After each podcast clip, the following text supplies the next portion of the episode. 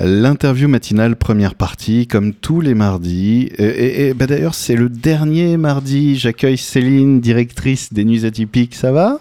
Ça va bien, bonjour à tous. Alors, bah oui, c'est le dernier mardi. Donc, euh, ça veut dire que c'est la dernière semaine euh, des Nuits Atypiques? Mais oui, la dernière Ouais. ligne droite. Ouais, le corps commence à te dire. C'était des beaux moments, mais c'est bien aussi que qu'on passe à la suite.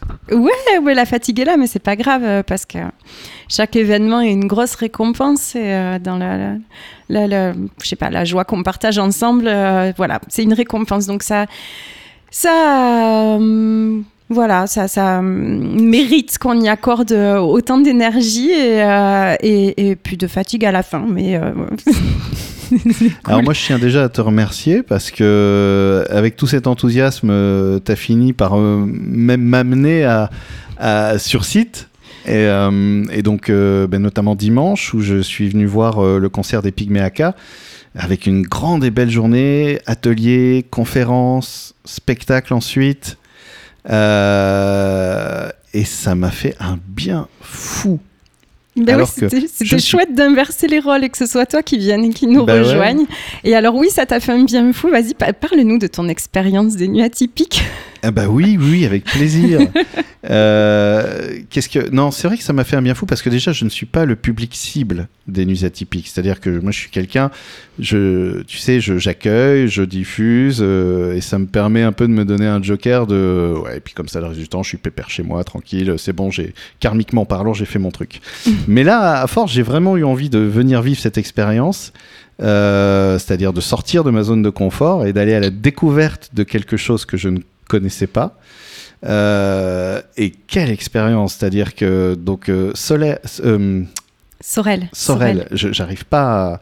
Sorel, donc euh, Sorel euh, qui était euh, là comme bah, pour Sorel État, oui, État, eth- qui était ethnologue, ethnologue, auteur du livre Université de la Forêt. L'Université de la Forêt. Et oui, en fait, qui accompagne les Pygméaka et qui, qui les aide dans leur tournée. Oui. Mm. Et, euh, et de voir ces ateliers donc avec un public euh, qui est pas forcément à l'aise euh, avec ses danses, avec ses chants, mais qui y va quand même et qui tente et qui essaye. Et puis et puis ensuite cette conférence où on sent tout l'enthousiasme en fait de Sorel, c'est-à-dire que il y a, y a c'est au-delà de, de, enfin on sent que ça l'anime très très fort ce sujet. Ouais, c'est de l'ordre du combat, en fait. Voilà. Et, Ah. mais avec toujours beaucoup d'enthousiasme et, et d'envie, en fait, de sourire, de, Mm. de, de, de, de, lumière, quoi, en fait. Et, euh, et, et, euh, et- et alors qu'il parle d'un sujet grave, qui est, qui est la perte d'une tradition euh, qui est euh, ancienne, très La- très ancienne La perte d'une culture d'une ancestrale. culture. Mm. Euh, puisque tout le savoir lié à la forêt, tout le savoir lié aussi à, euh, aux esprits de la forêt, en fait, à, à des expériences qui, qui, qui nous racontait, euh, où lui-même a été le premier surpris, en fait, de vivre ça, de dire, ah bon, on peut vraiment devenir invisible. Ok, Mm. c'est, je, je l'ai expérimenté, puisque moi, on m'a vu parce que je doutais, mais il y en avait deux à côté qu'on n'a pas vu. des copains à moi m'ont vu faire le zouave dans la forêt, mais ils n'ont pas vu les deux qui étaient pourtant debout à côté de moi. C'est- Et là, j'ai fait que what oui. oui, ça allait loin dans, le, ouais, oui, oui, dans la- les, les- les croyances euh, spirituelles et magiques, en fait. C'est Mm. ça. Et, euh, et puis la musique, les chants qui étaient, mais euh, euh, qui étaient d'une d'une d'une d'une profondeur en fait, euh, en même temps que d'une technicité. À un moment, j'ai dû fermer les yeux pour arriver à écouter tout- tout- tout les- toutes les mélodies différentes qui étaient chantées. Euh, c'est c'est- c'est- ça fait un bien fou au corps et à l'âme. Voilà. Oui, et ça reste. Hein. Ah, ça reste. Hein. Ça, ça a tourné reste. dans ma tête toute la nuit ensuite. Toi aussi, Ouais, peut-être Mais oui, carrément. Mais c'est des moments incroyables déjà parce qu'ils sont hyper précieux, euh, parce qu'ils sont uniques Mm. et qu'ils sont euh, hyper connectés aussi, hyper connectés au sensible, euh, connectés à la terre et connectés au, au spirituel, parce qu'on parle de, de, de musique euh, pour communiquer avec les esprits, de musique qui rythme leur quotidien, etc. Et, et ouais, c'est tellement.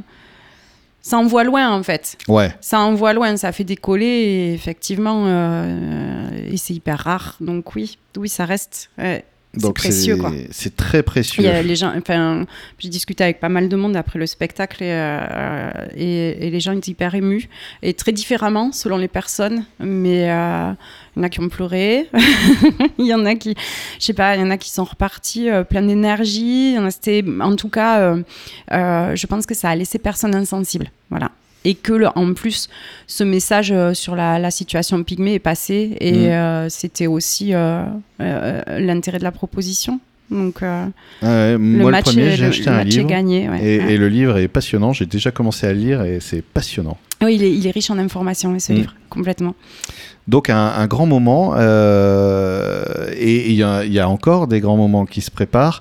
Mais si tu veux bien, avant, je propose qu'on écoute justement son interview, puisque l'interview de Sorel et voilà, de Sorel, qui, euh, bah, qui s'est un peu exprimé euh, sur, euh, sur sa mission, son combat et surtout tout ce qu'il fait vibrer lui aussi. et bien parfait Je suis avec euh, Sorel Eta. Bonjour. Bonjour.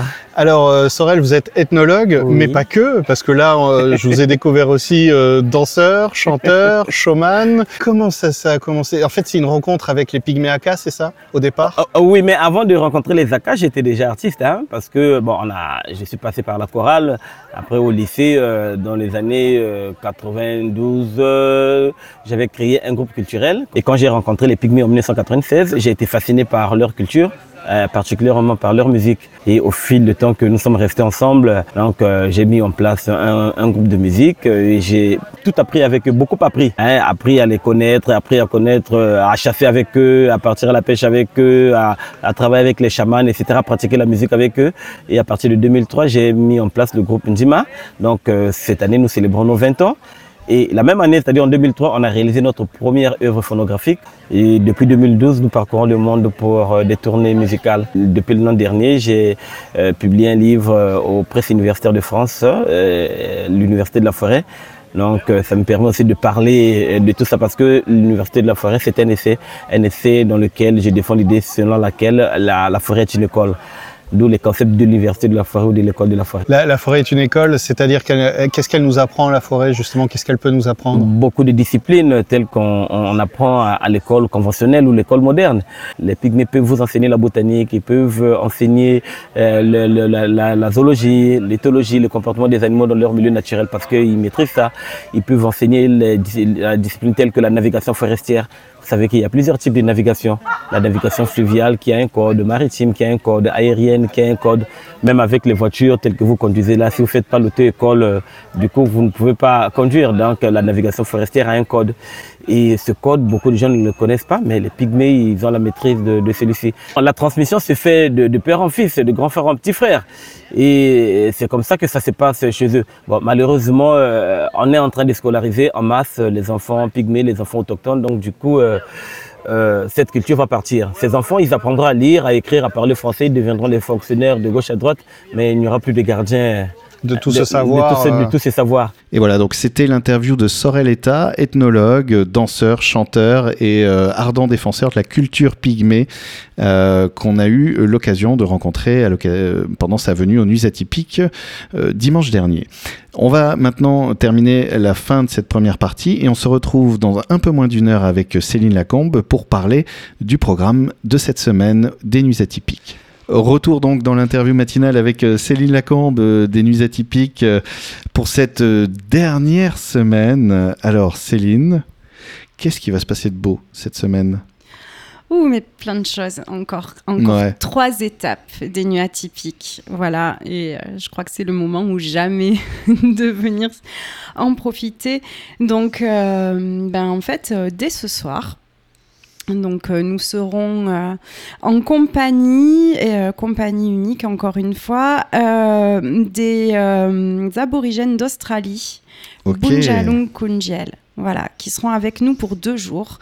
Donc, à commencer par ce soir, euh, où ils seront euh, avec nous pour la projection du film Charlie's Country, un film de Rolf de Heer, euh, réalisateur australien bien connu. Et voilà, ils seront en accompagnement sur cette, sur cette projection et on, on pourra les rencontrer, échanger avec eux à la fin autour de ce, de ce film en fait euh, qui raconte l'histoire euh, de Charlie, ancien guerrier aborigène euh, et qui est euh, dans cette Australie euh, actuelle et euh, qui subit en, fait l'emprise du gouvernement sur son mode de vie traditionnel. C'est un film qui est plutôt dur, euh, qui est plutôt euh, cash et lucide sur le sur, sur la, situation la situation actuelle euh, des aborigènes.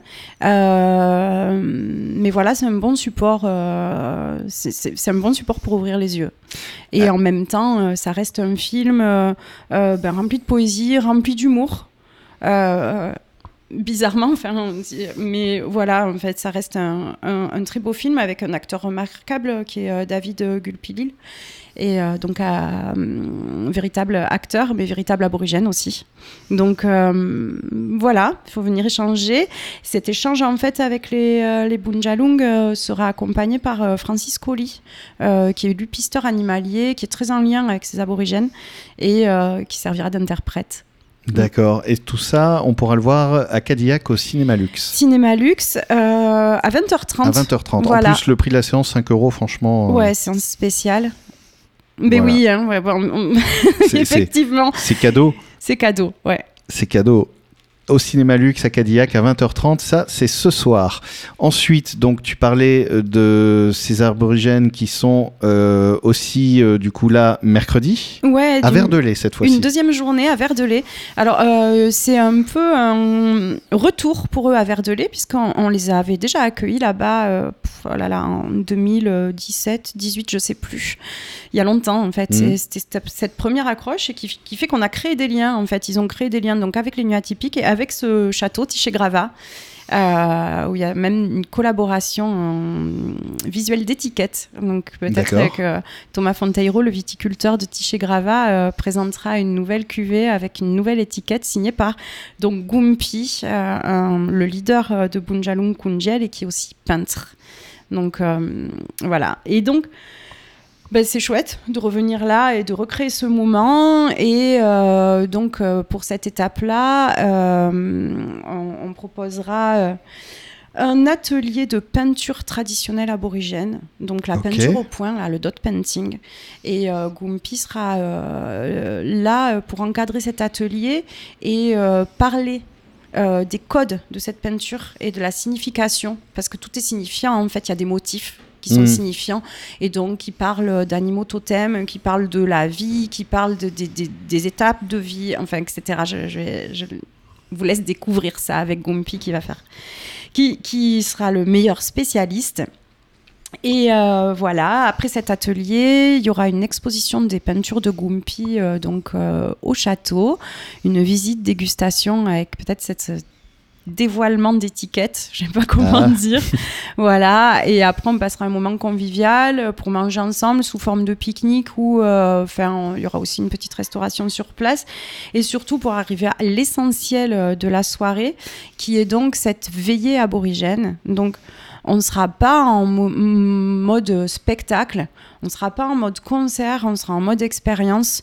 Donc avec vraiment euh, une veillée à la route, au plus près des artistes, au plus près de la nature, puisqu'en plus on sera euh, dans une, sur une presqu'île, qui aussi la particularité de ce domaine Tiché Grava, c'est d'avoir une petite presqu'île à l'arrière. Et, euh, et voilà, donc un endroit intime euh, pour être dans une espèce de connexion avec les artistes et dans, la, dans, dans le plus de légèreté possible et pour participer à cette veillée qui est ce qu'ils appellent une veillée corroborée, une veillée du temps du rêve où on va euh, euh, euh, évo- évoquer ou invoquer l'histoire des ancêtres. Voilà, l'histoire des ancêtres et, et, et- et à travers les histoires que vont nous raconter ces artistes aborigènes, à travers les musiques, les danses, les chants, aussi les rituels, eh ben, on va se faire initier ou partager un peu de cette culture et de ces mythes ancestraux. Ça promet une soirée assez exceptionnelle encore, j'ai l'impression. Ouh, je pense que effectivement, Il va y avoir du chamboulement. effectivement, ben ouais, on propose des espaces de connexion en fait. Dans, pour ces événements-là, qui sont vraiment des, des, événements hyper particuliers parce qu'ils sont très reliés aux cultures autochtones. Euh, donc, c'est voilà, c'est des moments forts des nuits atypiques. Et c'est important aussi de, de, de sentir l'autre dans, dans, dans l'altérité, c'est-à-dire quelqu'un qui, qui ne vient pas nous proposer quelque chose euh, qu'on connaît déjà, en fait, mais un peuple qui vient littéralement de loin et, et avec tout à fait autre chose que ce qu'on connaît en réalité. Et tout ça, ça. c'est un échange. Et dans un désir de partage, en fait. Et dans un désir de partage et dans un désir d'enseignement et euh, avec l'envie de faire connaître euh, cette culture qui, elle aussi, du coup, c'est le, le, même match que les pygmées, en fait. Et c'est le, Ouais. c'est le même match euh, d'acculturation, euh, c'est le même match euh, d'occidentalisation, Mm. euh, c'est le même match, voilà, de disparition, quoi. Voilà. Donc une grande soirée mercredi demain à partir de à partir, de 17h, 17h pour à l'atelier et puis euh, la, la veillée euh, sera au, au point de la nuit donc à, à partir de 21h30 Et puis parce que Et toutes les gratuit. meilleures choses ont une fin. Ouais. Toutes les meilleures choses ont une fin malheureusement. Mais bon, rendez-vous l'année prochaine pour la suite. Samedi, bah, c'est la dernière soirée, la soirée de clôture. c'est la clôture et on a essayé de concocter euh, une soirée un peu euh, de concert événement Mhm. Voilà. Euh, avec deux propositions artistiques à la fois éloignées et liées dans, leur, dans leur positionnement. et euh, donc voilà, samedi, euh, ça se passe au Centre culturel des Carmes et on a euh, le grand bonheur d'accueillir La Chica. Euh, moi, c'est une, artiste que euh, j'ai évidemment vue en spectacle et qui m'a bouleversée. Euh, c'est une femme qui vient sur un piano, un solo, piano-voix, donc un exercice quand même qui est assez intense et qui vient avec énormément de charisme, du chamanisme en fait, et qui, qui, qui vient en fait faire le pont entre euh, sa double culture, puisqu'elle est franco-vénézuélienne, et Mhm. donc euh, le, le Venezuela, le Venezuela euh, qu'elle a connu par sa grand-mère qui est ethnologue, par sa mère qui est née là-bas, et toute cette culture où elle a fréquenté des chamans, voilà, donc elle est très empreinte, et en même temps une, une enfance bellevilloise, donc tout à fait parisienne, mais dans son- le Paris multiculturel et euh, où, elle est euh, empreinte euh, ben, de cet esprit de, de- mélange et de modernité. Donc voilà, la chica, c'est une femme louve pour moi. Vraiment, c'est une femme louve. Elle est sauvage, elle est entière. J'ai envie de dire, elle est un peu punk sur les bords, Mhm. mais en même temps, c'est pas du tout sa musique. Euh, musique qui euh, aussi, donc, entre son héritage culturel euh, du Venezuela, euh, son apprentissage du piano, à la fois autodidacte et en même temps, tu vois qu'elle était vraiment nourrie par Debussy. Enfin, et voilà, et il sort de ça un. C'est un mélange hyper personnel en fait, Mhm. avec un piano qui est très technique, euh, très beau et en même temps, voilà, c'est pas classique. Ouais. Et, euh, et c'est tout, toute cette technique est tout au service du propos. Et euh, ce propos, c'est celui ben, de, la, de, la, de la sensibilité, de la sauvagerie, et en même temps de la place de la femme. De voilà, enfin c'est l'éveil un peu de la sorcière quoi, et en même temps c'est aussi euh, la chica là à travers son dernier album euh, la loba elle euh, comment elle se soigne de la mort de son frère qui a disparu très brutalement enfin dans un accident et c'est aussi tout un chemin de résilience Hmm. et c'est aussi à travers ce, ce- ce- ça se ressent sur scène à travers cet album où elle a, a- en fait elle a- elle passe de la colère de la ouais colère profonde à la reconstruction et à l'amour universel. Donc c'est voilà c'est vraiment une expérience à, vivre. Alors évidemment la chica elle a déjà touché beaucoup de monde. Euh, elle est euh, elle a été repérée, euh, chroniquée euh, partout et, et, euh, et ce succès-là, elle le mérite et je vous encourage vraiment à venir la découvrir. Et comme je crois qu'on est un peu hors délai, je vais quand même me permettre de parler Oui. aussi de Parvin et Ilias Khan qui vont ouvrir cette soirée. Et là, on est sur un duo indien assez exceptionnel euh, issu d'une grande famille de musiciens du Rajasthan, réceptionnaire de cette culture.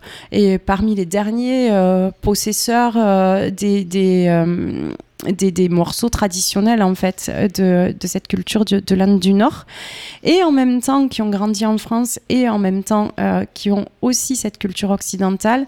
Donc on est sur un, propos euh, musique traditionnelle indienne avec de la voix. euh, il y a ces virtuoses au tabla, Parvin, une magnifique joueuse de tempora.